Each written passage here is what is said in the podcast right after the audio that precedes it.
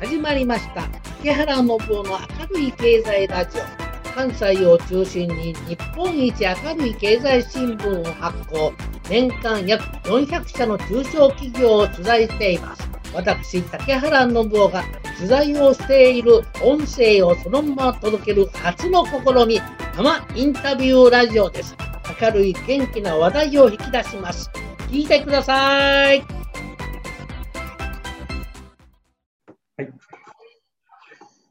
じゃあ、よろしくお願いします。はい、よろしくお願いします。はい。ということで、えっ、と、僕の方から喋った方がいいですかね。はい。とということで、これがまあ、うちのこの辺でよしかな、新聞でして、日本一明るい経済新聞ということで、えー毎月1回、こんな新聞を発行しておりまして、えーまあ、関西で元気で頑張っておられる企業さんとかお店とか、まあ、そういうところら辺をこう取材をしておりまして、で競争の会さんのねメンバーさんともここ最近割とこう取材をさせていただく機会が増えておりまして、えー毎月12社ぐらいのペースで取材が入らせてこれも宮崎さんのおかげで、まあ、ある種うちとこうコラボしながらどっちにもねあのメリットがあればということで今やらさせていただいておりますという、まあ、そういう流れの中であの先日のあの時にお会いをさせていただいてああやっぱりあの一番今皆さんこうリモートの時に、はい、リモート映えプロデューサーいいねと非常に、はい、うまいところを突き張ったビジネスになりそうなんでぜひ今日お聞きしたかったということでございます。よろしくお願いします。ありがとうございままあ、うちの新聞はほとんど中小企業の社長さんが読んでおられる、まあ、新聞でして一般のなんか主婦とか学生が読む新聞ではないただ一応3万部ぐらい出てましてあの大阪の純駆動さんとかあとそういうあの定期購読していただいてるあの KSP さんもそうなんですけど方が結構おられまして、えー読んでいただいてますということです。はい、で、えー岡田さんはえー最初のこの大小さい「O」の「O」を見てびっくりして、これ000かな？なんやねんなという非常に思ったんです。これは結構アウトアウト・オブ・オフィスっていう楽でか？あそうですね。その私のこの事業っていうのが、はい。あのまあ、コロナウイルスが、ね、出て、はい。企業がそのテレワークに移行しなさいだったりとか、で一般レベルで言うと自粛しなさいよってなって、はい。でも外に出たくても出られないなったことがあると思うんです。うんでそこで企業っていうのは今までその画面越しで商品をうまく伝える方法だったりとか、うん画面越しでどういうふうにマーケティングとか、どういうふうにこう契約まで結ぶのかっていうノウハウがなかったから、うん急にやれって言われたことに対して対応できなくて、いや、そんなん無理ですっていうふうになうん。ってるところが本当に多いなって、ニュースになっててうんも感じてただでも、私たちって広告業界にずっといまして、はい。まあ画面越しに伝える技術っていうのをめちゃくちゃ知ってるわけじゃないですか。はい。はい。逆にいや画面越しだからこそ企業のいいところだったりとか、まあ、うんブランディングもうまくいけるんですよっていうことを知ってるっていうのがまず一個自信としてあったんですね。うん。うん。で次にもう一個が私はあのやっぱり広告業界にいたりだったりとかするので、そのやっぱり LGBTQ の方々とか、やっぱりそういった方々がすごく周りにもいらっしゃったりとかしてて、うん。で私の授業って日本初の授業なので、うん。やっぱりこう目新しいので、皆さんこう話聞きに来てくれるんですよ。うんってなった時に、例えばその今、もともと 3D のアバターを作っている会社の会社様が京都にいらっしゃるんですけど、その方が横浜市の市長さんと一緒になんか新しく事業を立ち上げたって言ったんですね。プロジェクトやってるんですって。で、その内容っていうのが、この顔とか脳にこの身体に障害を持たれてて、たまにあの顔が変形していらっしゃる方とかいるじゃないですか。いてますね。はい。うん。そういった方々がオンラインだとめちゃくちゃ働きやすくなったって言ってたんですよ。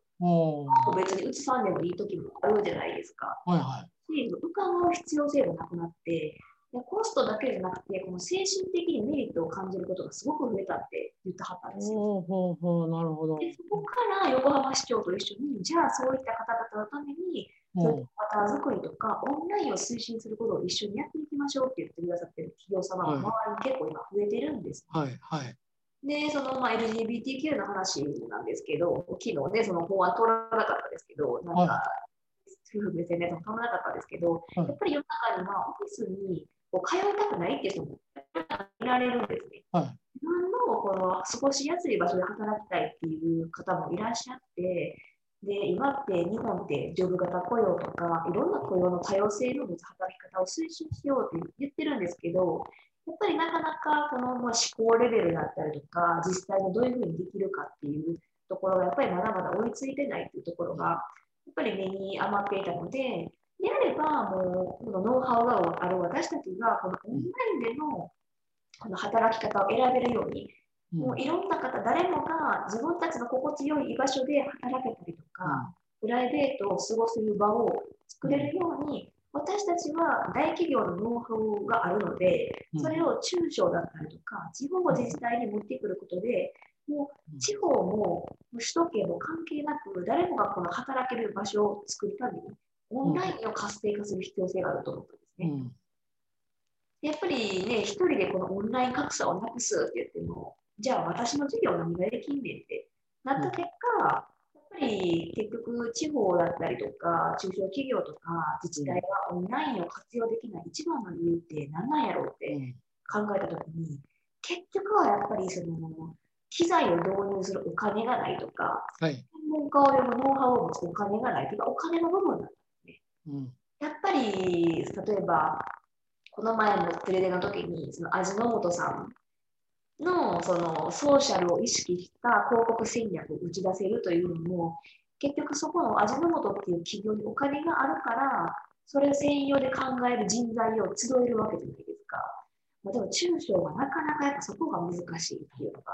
あって、やっぱりじゃあそうなると、中小はじゃあどこからお金を持ってくるんやっていう話になるので、であれば、もう大企業のノウハウを持つ私たちが中小に最初は伴走する、自治体とか銀行単位で一緒に伴走することで、後々は私たちは手を離しますよっていうふうにしないといけないなと思ったんですね。自社内でもう例えば EC サイト構築でもそうですし、もう今後、まあね、新新入社員研修とかでも、新商品発表イベントとかでも、やっぱりオンラインってコストがかからないっていう一番のメリットがあるんですねうん。なんで、これを自社内でしていただけるような仕組み作りを今後やっていかないと、うん日本はどんどん、やっぱり稼げる企業はさらに稼げて、稼げへん企業はさらに稼げへんっていうふうに格差をどんどん開くなっていうのが予測されたので、まず始めようと思ったのがきっかけですね。なるほど。わかります。非常に。で、今ちょっとだけ、えっ、と、その、大企業のノウハウを生かしてとおっしゃってましたね。で、広告業界にいたということで、えっ、と、岡田さんはど、どんな仕事をしてたんですか？その広告業界の中で。はいもともとはあのメイクアップアーティストとして、はいはい。あのまあ、映画だったりとか、まあ大手様の CM だったりとか、はい。はい。まあ、雑誌とかテレビとか、はい幅広くさせていただいてたんですね。はい。はい。ただ、なんかメイクだけじゃなくって、例えばなんか企業様のこういう商品を生み出したんですってなった時に、それを画面越しにどういうふうにうまく見せるかっていうようなこともアドバイスとしてやってたんですね。仕事なるほど。やってまして、なのではい。こう皆さんそのメイクアップアーティストって言ったら顔をきれいにするって。思いがちなんですけど、でもなんか私の思うメイクアップアーティストだったり、私が請け負ってた仕事っていうのは、この企業様の持つイメージとお客様の持つイメージを合わせるような仕事。うん。うん。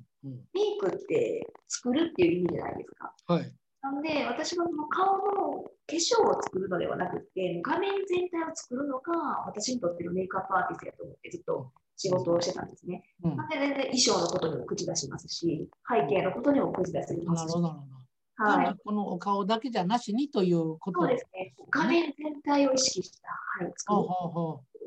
だからそうそういう、まあ、メイクアップアーティストのお仕事をなさって、まあ、大体のお客さんは大企業とかそういうところでしたよね。で、その中で今おっしゃっていただいたように、このコロナの中でですね、でこのあのアウト・オブ・オーダーがこれ作られたのは、これ今日いつ設立いたと、いつからやっとられていた一応、5月の10日なんですよ、今年の。去年、え、今年ですか？そうなんです。なんかそうおっしゃってましたね、今年の5月とかですね。そうなんですただなんかその事業としてやっていこうっていうふうにして、アウト・オブ・オフィスっていう意味でロゴも立ち上げたのは去年の10月ぐらいからですね。おえ、いつと、それはいつですね？あ、去年の10月です。昨年10月にこの OO のイメージはできたわけですね。はい、で、少しずつやっていってて、ちゃんと法人化したのが5月っていう感じおなるほど。もともとはその個人事業主でやってたので、まあ、はい個人事業主の一環として最初はスタートしたっていう形。あ、わかりました。で、はい今何人でやってはるんですか？もう今完全にその、まあ、社内としては一人なんですね。一人ですか？奥田さんが、はい、わかりました。はいやっぱり抱え込むと経費がかかってしまうそうです、そうです。はい。と、やっぱりその私の仕事って、例えば動画撮影でも、まあ、どんな動画の内容かだったりとか、その大企業のちゃんとした製品の動画なのか、ファッション関係の仕事の動画なのかとかでも、こうやっぱりキャスティングする得意、不得意のメンバーって違うので、やっぱりそれに合わせたこのメンバーを都度仕事によってキャスティングするっていうのを強みにしてるんです。わかりましたはいだから、まあ、そそういう意味でいくと、5月10日から、あのね、アウト・オブ・オフィスとして設置に立ち上げて、ここは一体、えーメインのお仕事って言いますか、ビジネスは何やねんって言うと、えー一言で言うたら何をする会社や言うたらいいんですかね。そうですね。一言で言うと、結構周りに言って一言がいるんですよ、相手がはいはい。クリエイティブの力で、うんオンラインコミュニケーションを作るって言ってるんです。あクリエイティブの力ですか。はい。で、オンラインコミュニケーションを作るっていうふうに言っています。おーオンラインコミュニケーションっていうのは、いわゆる普通の、まあ、ノミニケーションだったら飲んだコミュニケーションとか、普通は女はこうコミュニケーションとか会話したりありますよね。で、おこれオンラインコミュニケーションっていうのは、いわゆるそのリモートでの、いわゆるでいかにどんだけコミュニケーションを図れるかということなんですね。そうですね。まあ、それも含めてですし、その、EC サイトとか、ね、今めちゃくちゃ売り上げがやっぱり上がってるじゃないですか、リアルよりも。うんなんで、その顧客様とのエンゲージメントも、やっぱりオンラインでも取る企業様とかブランドが増えてるのでう、んそれってやっぱりこの人と人のつながりがもうオンラインでコミュニケーションを取る時代になってきたと思ってるんですね。はいはいはい。でも本当にオンラインコミュニケーションっていうのは、今後ビジネスでも、もう対個人個人でも必ず必要になってくると思ってます。だからまあ今までのね、まあ、ノミニケーションっていうのはまあ分かりやすいわね。飲みに行っていっぱい飲みながらちょっと腹割って喋りましょうやって、これはノミニケーションですよね。だからこのオンラインコミュニケーションというのは、そういう言い方すると、どどどんなことをするとオンラインコミュニケーションに、それそれをまあ、えークリエイティブの力でということなんですけど、もうちょっといきましょうか。解説していただくと。そうですね。まあ、一番ってコミュニケーションって多分人とのつながりやと思ってるんですけど、はい。つながりを持つっていうのが、多分仕事でも何でもつながりを持つって一番大事じゃないですか。はい。もう対 B2B、企業対企業でのつながりって絶対大事ですし、企業対顧客でも絶対大事やし、はい。そこのつながりを作る仕事だと思ってます。うん。うんはい。で、つながりを作るのにクリエイティブの力がいるということですか？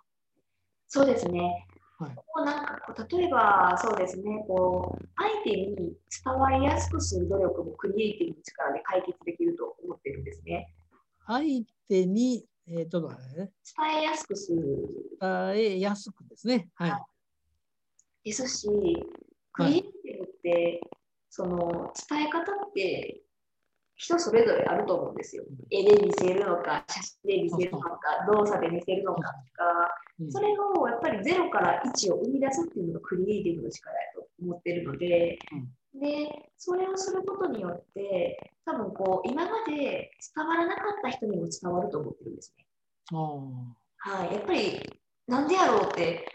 そんな必要なんて思ってた人たちにも、クリエイティブの全然違う角度から見せたことによって伝わることってあると思うんですね。ーうん。だから、なんかね、あの前もちょっとおっしゃったそういうあの逆にこうリモートのって言いますかオンラインコミュニケーションの方が生のコミュニケーションよりつながる可能性は今はみんなねそれは生やろうとみんな言うてるけどよくよく将来考えてみると生よりか絶対このオンラインコミュニケーションが伝わものすごく伝わると心が通じ合う可能性って絶対ありますよね。なんかなんか知らんけど今みんなはそれはないって言ってるけど。うん思うんです。なんか、ちょうど2018年、19年に、チケットピアっていう会社ありますね。チケット売ってる会社。はい。はい、めちゃくちゃ大規模な実験したんですけど、それが、なんかこのオンラインの購入金額、購入回数が上がったら、リアルの金額も上がるらしいんですよ。比較して上がるっていう研究結果が出てるらしくて、オンラインは数はめちゃくちゃ稼げるんです。うんで、オンライン数めちゃくちゃ稼げて、で、買ってもらってさらにリアルやとマネタイズ高くできるっていう研究結果が出てるんですね。うんなんで、この今ってこう家にいときなさいよとか、もうダメですよって言われてるから、多分オンラインに対してめちゃくちゃ批判高まってると思うんですけど、多分これが解放されたら、もうリアルの体験価値も高まるし、オンラインの体験価値も同じくらい上がるって今ずっと言われてて、だからなんか今結構皆さんその、なんとかしてリアルに戻さなあかんとか、ね、オンラインだけやってったらいいんかとか思ってるんですけど、多分一番今後稼げるのは、両方とも合わせたハイブリッドの企業が一番稼げるんです。これは間違いないと思ってます。はい、例えばちょっとそのオンラインでもやってもらうことによって、オンラインばっかこう何回か8回ぐらい攻めたら、多分2回ぐらい例えばそのリアル入れると、そのリアルがすごく希少なものに見えて、リアルの金額が高くなって買うんですよ、人間って。そのハイブリッドコミュニケーションよろしいな。いいと思います。はい、もうこれを絶対押していすこうと。ごくなんか響きそうですね。はい。だからオンラインだけってそんなことないやろっていうやついっぱいおるし、はい生のコミュニケーション、ノミニケーション言っても、でももう最後最近ノミニケーションという言葉がもうこのコロナで消えましたよね、完全に。ね、それもテレビでも誰も言わないし、うん、ノミニケーション、お前感染拡大のありそうのかで言われそうやからね。そうそう。そうですね。だからノミニケーションに逆に変わって、ハイブリッドコミュニケーションみたいなのが。そうですね。ねそこが、はい、一番気づけたところっていうのは、今後多分業績はめちゃくちゃ伸びると思います。そうですね。はい。オンラインを入れることで、こうリアルのね、後からのこの価格帯を上げれるってなったら、両方入れた方が得そうですね。ということで、まあ、岡田さんはそういうことを、まあ、将来絶対そうなるやろと考えておられて、ほんで、えーまあ、さっきの話に戻りますと、こうが今年の5月にですね、この会社を作られて、世の中は絶対これからコミュニケーションそのものが変わっていくと。だからそういう新しいコミュニケーションの時代に、まあ、対応できるコミュニケーションの取り方みたいなものをですね、まあ、今から中小企業さんとかですね、まあ、いろんなところにまあ指導というかサポートというかしていこうという考えですか？そうですね。はい。はい、ただ、その最初やっぱり中小企業さんってそのお金がなかったりとかするところもあると思うので、最初はその、今考えてるのは銀行さんに対して講座を行おうと思ってるんですね。ね、銀行に何を置くんですか？講座ですね。口座？みたいなことを、はい、行おうと思ってるんですね。あその銀行やからあの口の口座やなしにあのあのあれですか喋る口座の方ですよ。そうです、そうです、そうです。すみません、そうです、そうです。銀行口座って言わ言われると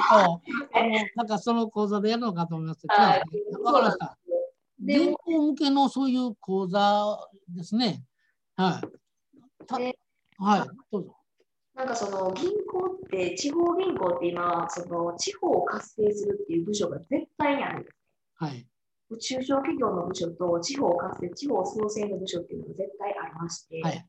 で、そこに対して今後、もう講座を、セミナーを行っていこうと思ってるんですけど、はいそ。の内容っていうのが、この EC サイトのマネタイズをどのようにして価値を高めるのかだったりとか、この、サイトのマネタイズですか？そうですね、このオンラインでの価値を最大化する方法っていうふうに言ってるんですけど、はい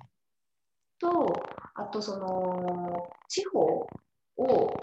ブランディング化する方法、ブランド化する方法はいっていう講座を行おうと思ってるんですね。最初に。で、これをその地銀さんに提案するわけですか？はい。で、実際にも大阪信用金庫さんの方とかでは、もうはい京都信用金庫様でも提案してまして、はい今後、はい、させていただく予定にはあるんですけれども、はいこれをすることでどういったメリットがあるかという結構反応よろしい？大震とか巨神さんは？どうどんな感じですか？反応は。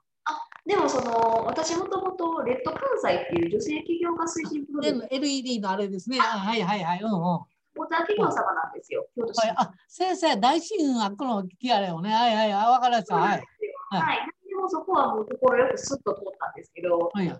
一応、大阪信用金庫様には、まあ、メニュー表と簡単な説明とかをお店に行ったんですけど、はい、かなり好評でした。あですよね。はい、もう大学とか、自治体とか、多分いろんなところでやった方がいいみたいな話はしていただきました。はいはい、なるほどね。はい。で、ただ最初にやっぱり銀行でやるっていうのが私はメリットだと思ってるんですね。その銀行でやるっていうのは、銀行の行員さんを対象じゃなしに、銀行が持ってるお客様を対象にという意味ですか？最初は銀行の社員さんをやっていこうと。まず銀行の行員さんに、このリモートコミュニケーションの大切さをやっていくと。はい。うん、することによって、その方々が担当の中小企業様にノウハウを教えていけると思ってるんですよ。うんで、それで、まあ、大体のことを教えると思うんですけど、やっぱりカスタマイズした企業ごとのね、事業だったり、いろんなことがあるので、うん、そこに関してもっと聞きたい人は、その銀行様と、そこの中小企業様をマッチングしてもらうと思うんですね、私と。うん、はい。っていうふうに広めていこうと思ってまして、うん、まずこのなんか意識改革が必ず必要になってくるところ。なので、はい、そこはもう銀行様でやらせてもらって、でよかったら、その後は、まあ、銀行様の顧客様相手にセミナーするでいいと思うんですよ。うん、これいつから始まりますの？一応、京都信用金庫では、その、オンラインの価値を最大化する講座を7月の中頃に行う予定です。1月中旬ぐらい、まあ、この夏頃ぐらいからですね、まあ、ざっくりとね。OK です。はい。で、まあ、いろいろ、はい、そこはやっていこうと思ってまして、はい。はい、で、具体的に、うん、どうぞ。そのね、企業様、中小企業様とマッチングさせていただいたりとかも、はい、競争の会でしていただいたんですけれども、はい、あれはもう本当に、その、まあ、企業の、まあ、プロダクト開発から、じゃあ、それをどういうふうに売り出していくのかだったりとか、どういった動画がいるのかとか、そういうことが結局分からなかったりとかしたりとか、どこに頼んでいいかも分からないっていうふうにおっしゃられたので、そこを私が顧問という形で入ることになりまして、うん。はいはい、形でも、はい、やっていこうと思っています。その単発っていう2ヶ月とか3ヶ月とかではなくて、はい、本当に一緒にもう企業が大きくなるまで伴走していきましょうっていうふうに。はいはい。はい、まあそうそうですね。まあここコンサルでも顧問の方がいいんですかね。コミュニケーション、ハイブリッドコミュニケーションのコンサルというかリ、リモート、まああれですよね。リモートを使ったなんかそういう会社のなんとか戦略のそういう顧問みたいな形で企業とも1対1でやることもあるし銀行さんとのこんなこともやっていきますよみたいな感じですかね。はい、はい、で今後はその、まあ、地方を、ね、創生するとかで地方の中小企業を大きくするとかでもやっぱり私のこの大株式会社だけでは絶対に足りないところなので。今後は本当に今個人のこの希望なんですけれども、まあ、自治体だったりとか銀行と一緒に新しくプロジェクトをやることが大事だと思ってるんですね。うん、でそこはちょっと今後ちょっと本当に講座とかもやっていきながらそういった話が出た時に一緒にできるように。ねそうだね、はい、これ絶対やっぱりどっかとコラボせんとなかなか広がらないと思いますよね。はい、そう思います。ね、特にもう時代の流れる、うんそのね、こう、コラボレーションする時代じゃないですか、今って。そうですよね。なくて。うん、はい。で、こういうやっぱり銀行なんかと一緒に、まあこれやるという話あって、まず最初銀行で、だからその銀行の中でもですね、なんかまあ地方創生活性化部とかなんか同じような名前いっぱいあるけども、まあ、そこの中の、例えばそういう男性なのか女性なのか若い人なのかどどんな人かなんかこうある種そういうあのなんか僕らで言うとね今割とこういう中小企業さんに僕ら広報の勉強しましょうよと。で実際あの広報課を置かれたり広報スタッフぼちぼち出てきてるじゃないですか。はい、今割と中小企業さんでも一応名前だけね、えー、なんか社長の秘書みたいな人が広報担当とかなってたりし始めてきたが一緒に兼業されるの多いですね。そう多いですけどもね。でもよう考えたらその広報の人がこのなんか社内のこういうこのリモートもなんか同じような部署ににいててもいいのかなみたいな気がそうなんですよ。実はアメリカではもうコロナの前にあのテレワーク強化法っていう法案が出てるんですね。制定されてて、うんで、大きい企業やと、もう企業内に一人はテレワークマネージャーがいないとダメって決められてるんですよ、法律で。そう。なんですよ。もうそれコロナ前の話なんですよ。で、アメリカではコロナの前でテレワーク普及率が85%なんで。で、日本19%なんですよ。だからでもね、それ僕は今回のコロナが非常に日本にとって良かったのは、うんまあ、こういう外外的っていうかね、あのあれに弱い日本やから、まあ、コロナのおかげでね、これもしコロナなかったら、これ全然進んでなかったですよ。だけど、まだ良かったなと思うんですよ。本当コロナそうです。でこのリモートが行ったし、みんなこれやらなあかんと思い出したからね。だからそういう意味ではね、皆さん方のお仕事っていうのはすごい、あの、これから重要なところになってくるんやけど、まだなかなかそこを誰がやるねんみたいなところが見えてなくて、でうちなんかもちょっと今そういうね、日本広報支援機構みたいな社団法人持ってるんですけども、そういうことをできる人いないんですよね。だからもしまたなんかあのそういう機会あれば、またちょっとお手伝いしていただいたら、ものすごくあの僕らもありがたいかなと思っていいま。ですす。はいそうなんですよ。誰かがやっぱり一人でも理解してるとできるんですよ。そうそうですで、はい、中小やと本当に秘書の方が広報の代わりしてるってめちゃくちゃ、ね、多いので、はいまあその方が多分こう理解するだけでも全然変わると思っててす、そうです。はい、はい、だから僕はやっぱりその中小協定大事なのはその岡田さんのような方とあともう一つはそういう SNS が操れる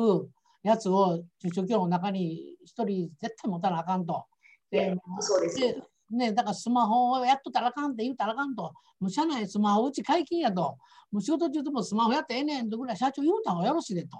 で、スマホのうまいやつをピックアップして、でそいつを叩き込んで、会社のことをちょっとお前宣伝してくれやってやった方が絶対うまいこといきますよと言ってるんですよ。はい、でやっぱりなんか結構見てて多いのが、新入社員にとりあえずやらせるっていうパターンが めちゃくちゃ多いんですけど、そうそうでそうなると、なんかちょっとその、まだね、その会社のことを理解しない新そう。ね員。だから、これやったらカタカタでとかいうこととかあるってだからそれをね、なんかね、勉強させるためだたまたま僕ね、はい先週取材した中小企業さんね、原稿を送ろうかなと思ったら、ちょっと待ってくれって言われて、来週月曜日に送ってって言われたんですよ。はい取材した原稿ね。で、社長なんでですのって聞いたら、いや、うち新入社員入って、その女の子に広報を担当させたと。でそいつ来週月曜日から赴任しよるからと。そいつ宛て、そいつにまず最初の仕事を、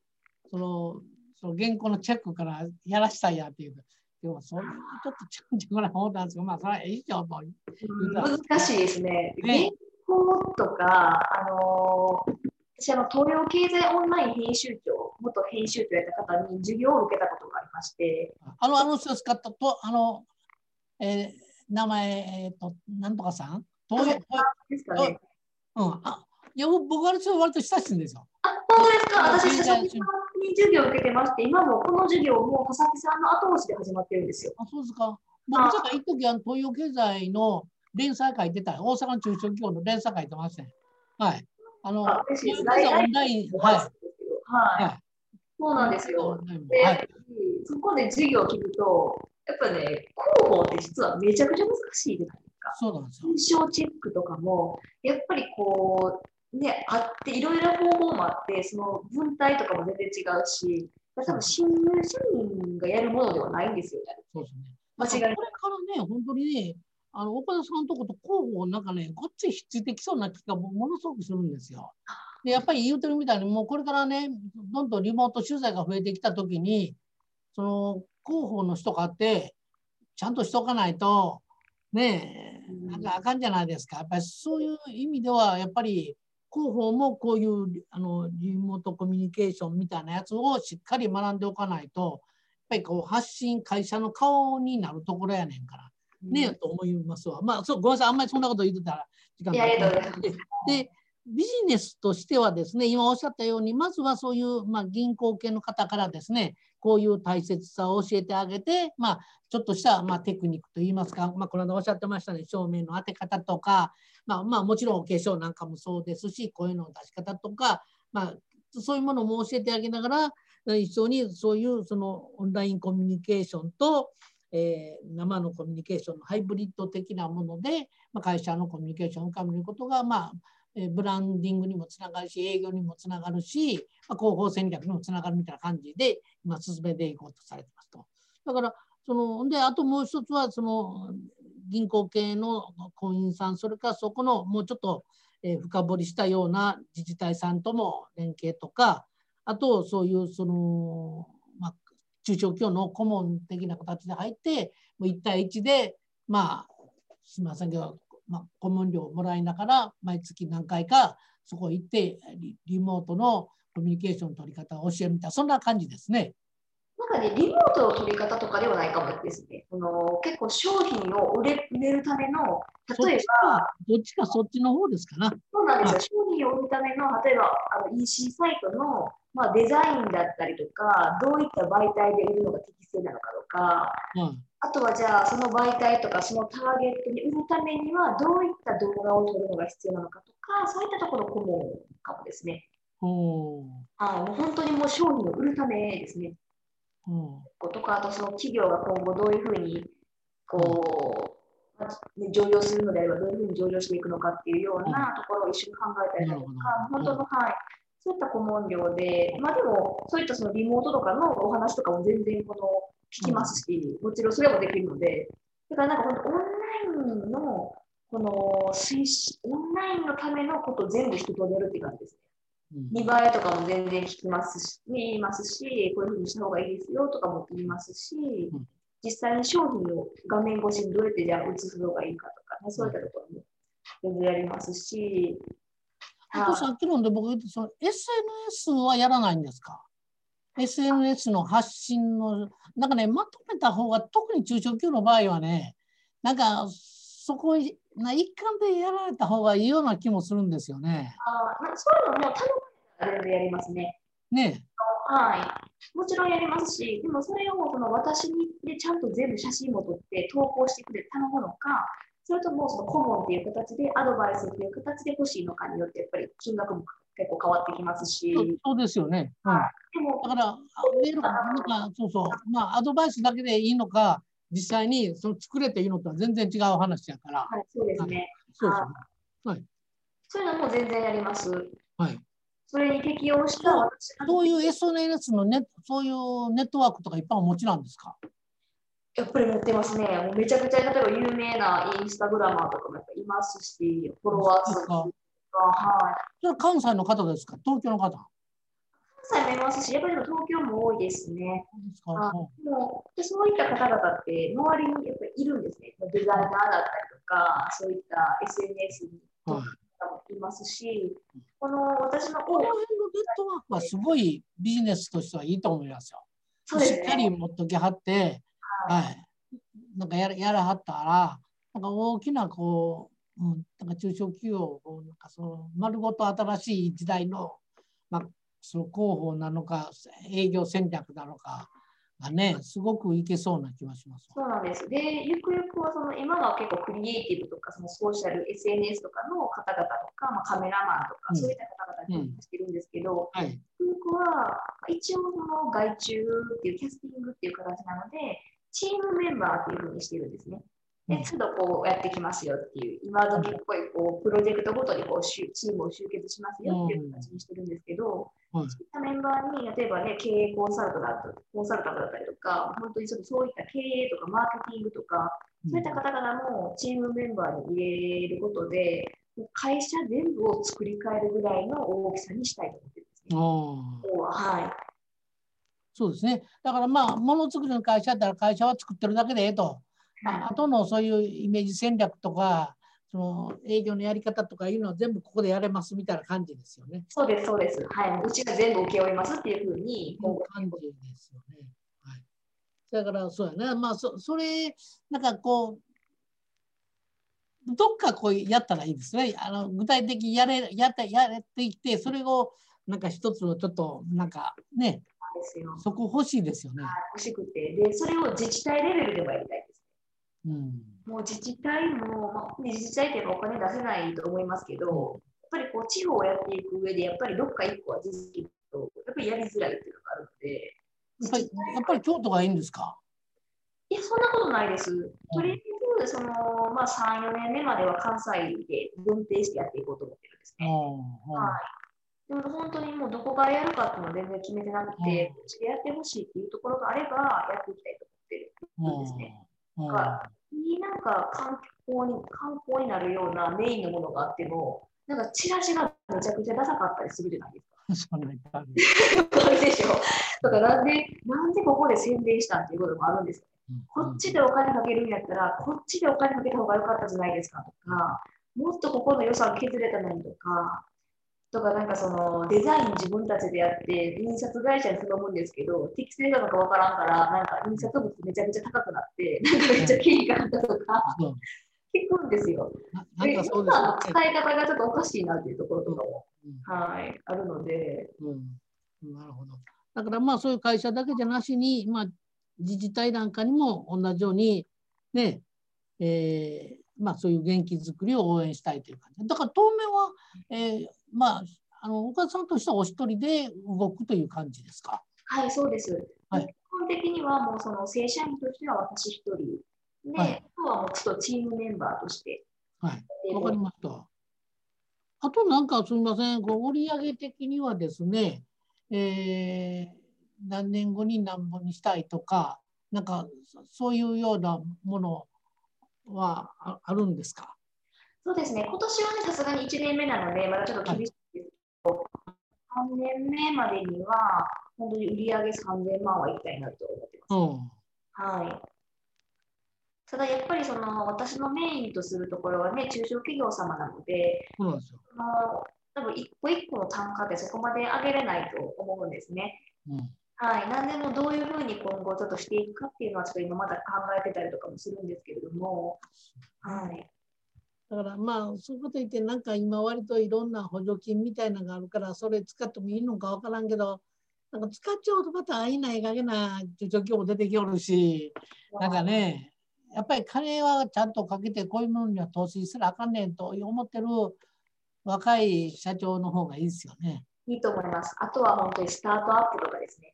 スタートアップ企業とかだと、やっぱりもう先行投資としてやってくれるぐらいの気概もありますし、あと決定が早いので、うん、はい、そういったところもいいかなとは思ってますね。ですよね。ただね、一番最初のお話してた、そういうそのリリモートのえー、なんかリモートコミュニケーションみたいなオンラインコミュニケーションみたいな話から言うとあんまりそのスタートアップ企業あたりになってきたらもうなんかやれてて今更みたいな感じしません？だからむしろあの辺はその中小企業で町の町工場のおっちゃんとかなんか古くからやってるような人はこういうそのリリモートみたいなもうすごくそこはそこのニーズがいっぱいあると思うし、ね、でまあさっきのその商品化みたいなところは言うとハロースのスタートアップ的なところとかブランディングのところもスタートアップ的なところがいいか。もしれないなんかそういう感じがしますよね。そうですね、うん、でスタートアップに関しては完全にスタートアップって、まあ、お金がね厳しくてで多分そのプロダクトを開発したりとかするのに必死なところがあるので、うん、で多分そのブランディングとかそういったところっていうのはできていると思うんですね。ただそれを対内やと言ってるんですけど、この外に出すのがまだやっぱり余力がなかったりとか、だけどどういうふうにやっていったらいいかとか、もうそこのこの手間を感じる方々もいらっしゃるので、そういったところは狙い目かなと思ってますね。はい。もう手間をお金で解決するとか、はい。でもね、あの、ほんまに今日お話聞いて、岡田さんはもともと、まあ、メイクアップアーティスト系からこう出てきてはるタイプの人なんで、はい、あの僕ら我々今までこういう感じの人ってちょっと違うタイプの人ですもんね。大体なんかもっとそういう、えー、なんかなんてなんていうんですかね、えー、そういうコンサル系の人であったり、ね、あのマーケティング系の人であったりなんかそんな人がこういうことをやろうというかあるけど、うん、で、うん、なんか私の場合多分完全なる叩き上げなので、うん最終学歴、私一応専門学校出てるんですけど、学校非法人やったんで、高校卒業なんですよ。あ、こ一応高校は出てるんですね。出てます、出てます。で、ね。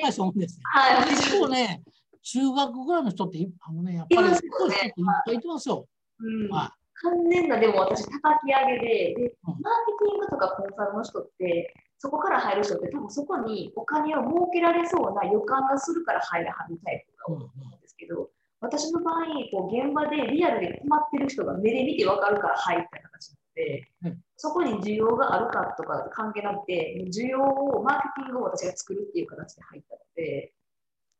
はい。ね、だから、うん、僕もあんまり、ま、僕なんかもどっちか言ったら感覚的な、まあ、メディアの人ってそんな人多いから、これおもろそうやなと、今コロナやなとか、SDGs やと、そればっかりみんな行くじゃないですか。だからそんな人ばっかりじゃないですか。うんでも、ね、やっぱり、あ、でも中小企業今困ってるのは絶対このリモートやなと。でもそういうリモートを、なんかちょっとリモートバイプロデューサーという名前で、なんか中小企業の、まあ、リモートを応援してあげようと。で、それは営業にもそうやし、えーまた今後はそういう商品開発にもいけるし、みたいなことですよね。だから一番の入り口がそのリモートがいいと思うんですよ。今までの人の入り口はあんまりリモートの入り口がなかったじゃないですか。はで、そのリモートの入り口やから、やっぱりメイクアップアーティスト、あやっぱりなと。やっぱりリモートっていうのは、こう画面を通して見るみたいな感じですよね。生の見るのと画面を通して、さっきなんかもおっしゃっておられるように、えーその生の方よりリモートの方が工夫したら、よりよく見え見さすことができて、僕らもそうやけども、年取ってんねんけど、リモートの方がごまかせるみたいな、ある意味、リモートっていうのはすごいあツールとしては、ね、うまいこと使った、あの、なんていうの、まあ LGBT ないですけど、なんかちょっと、あの、されてる人にとったら、まあ、いい使い方になるかもしれないですよね。と思いますね。で、ね実際今あの CVR の一環として、あのこう大学生、全国26名、204名ぐらいの大学生に月1回講義を行ってるんですね。うん。もう本当にもう事前、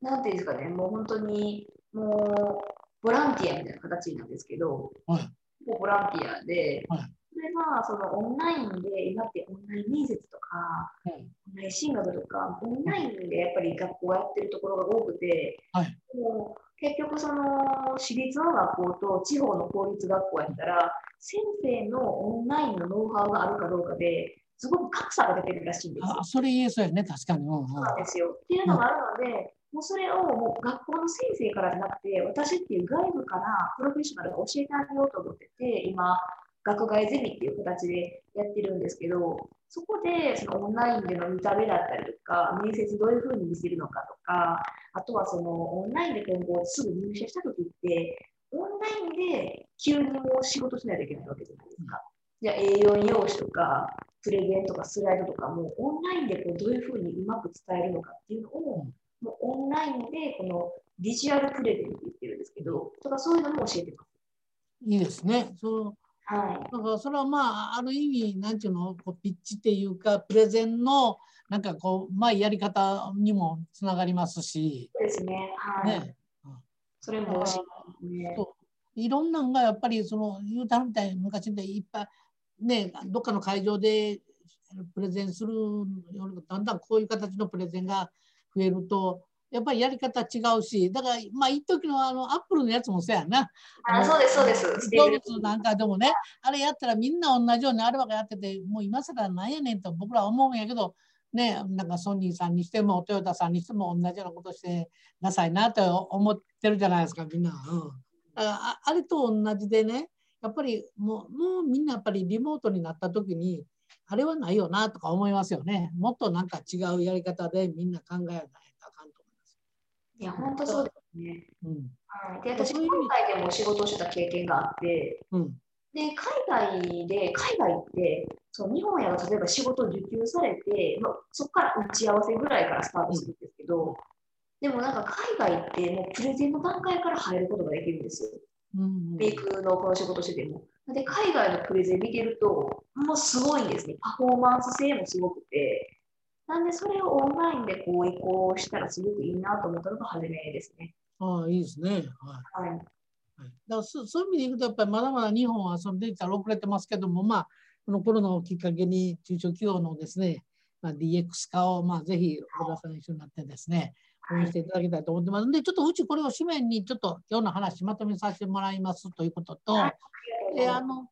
写真がね、僕どうしてもいるんで、まあ、あのリアルで取材に来た時は一応カメラ持って行って写真撮るんですけど、今日は悪いんですけど、えー岡田さんの方から岡田さんの写真とですね、あとまあ講義風景でもいいし、なんか普通のなんか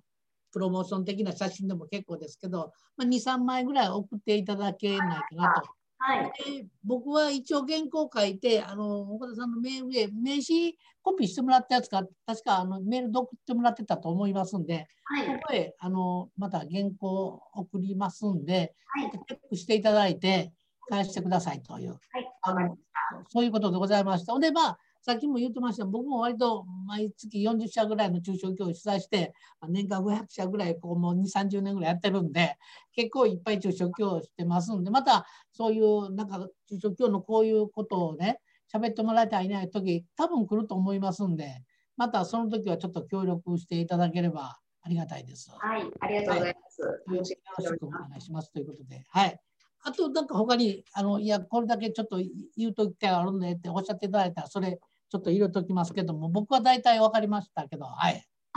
多分大丈夫だと思います。そうでか。特にこれちょっと、これを入れといてよと、これからちょっとクラウドファンディングでこんなんやんねんから、これちょっと入れといてとか、大丈夫ですね。